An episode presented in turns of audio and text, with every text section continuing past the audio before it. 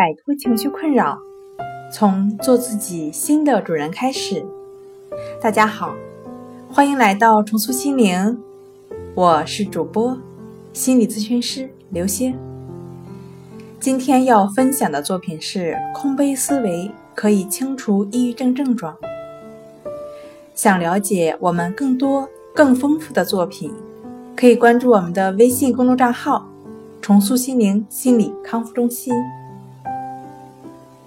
曾记得那位名人这样说过：“吐故才能纳新，有舍才能有得，空杯才能水满，放下才能超越。”相对于抑郁症症状，这种理论仍有其不可低估的价值。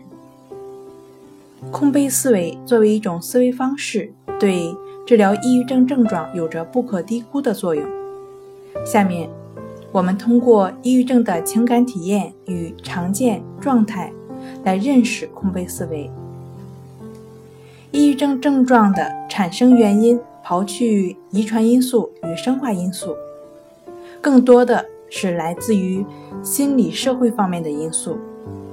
各种重大生活事件突然发生，或长期持续存在。它所带来了不愉快的情感体验，这种情感体验造成生理和心理都可处于紧张状态。如果这种紧张反应过分强烈或持久，超过机能的调节能力，则可产生抑郁症症状。总之，这种情感体验多是一些痛苦的回忆。人的记忆是造成人的智慧与行为方式的重要因素，情感也多是通过记忆感受达到最终的情绪发现方式。就像儿童最容易快乐，因为他的思维里没有太多的记忆，他更容易感知社会所给他带来的一切感知。学会将记忆放下。我们才能接受新鲜的事物，不至于停留在过去，那些抑郁情绪才能随之飘散。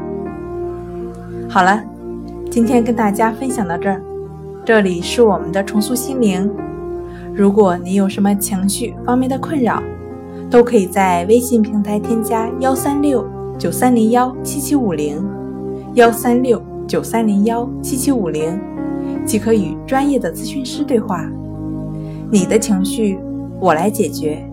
那我们下期节目再见。